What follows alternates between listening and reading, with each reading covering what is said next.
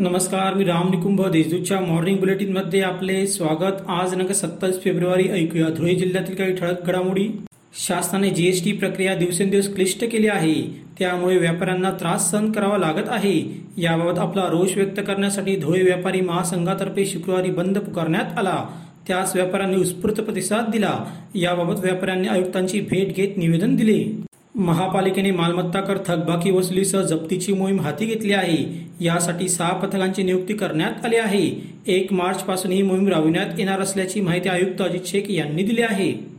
सरपंचांवर राजकीय पक्षाचे भवितव्य अवलंबून असते. त्यामुळे नवनिर्वाचित सरपंच उपसरपंचांनी राजकारणात मिळालेल्या संधीचे सोने करून सर्वसामान्य जनतेत आपली प्रतिमा निर्माण करावी असे आवाहन आमदार काशीराम पवार यांनी केले. शिरपूर येथील भाजपा कार्यालयात तालुक्यातील नवनिर्वाचित सरपंच उपसरपंचांसह सदस्यांचा सत्कार करण्यात आला. यावेळी ते बोलत होते. कंटेनरमधून कत्तलीच्या उद्देशाने निर्दयपणे वाहतूक होणाऱ्या पस्तीस गायींची देवपूर पोलिसांनी सुटका केली. कुंडाने फाट्यावर शुक्रवारी सकाळी ही कारवाई करण्यात आली. कंटेनरसह गुरे असा एकूण वीस लाखांचा मुद्देमाल जप्त करण्यात आला आहे. जिल्ह्यात एक मार्च रोजी राष्ट्रीय जंतनाशक दिवस साजरा करण्यात येणार आहे. यानिमित्त सात लाख सत्त्याण्णव हजार बालकांना जंतनाशक गोळी देण्यात येणार आहे अशी माहिती जीपचे आरोग्य अधिकारी डॉक्टर संतोष नवले यांनी दिली आहे.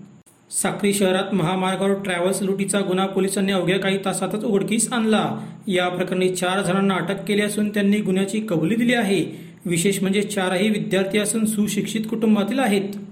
आता पाहूया कोरोनाची बातमी. जिल्ह्यात कोरोना रुग्ण संख्येत झपाट्याने वाढ होत आहे. शुक्रवारी दिवसभरात तब्बल एकशे चौऱ्याऐंशी रुग्ण आढळून आले. एकूण रुग्णसंख्या पंधरा हजार सहाशे पाच इतकी झाली आहे.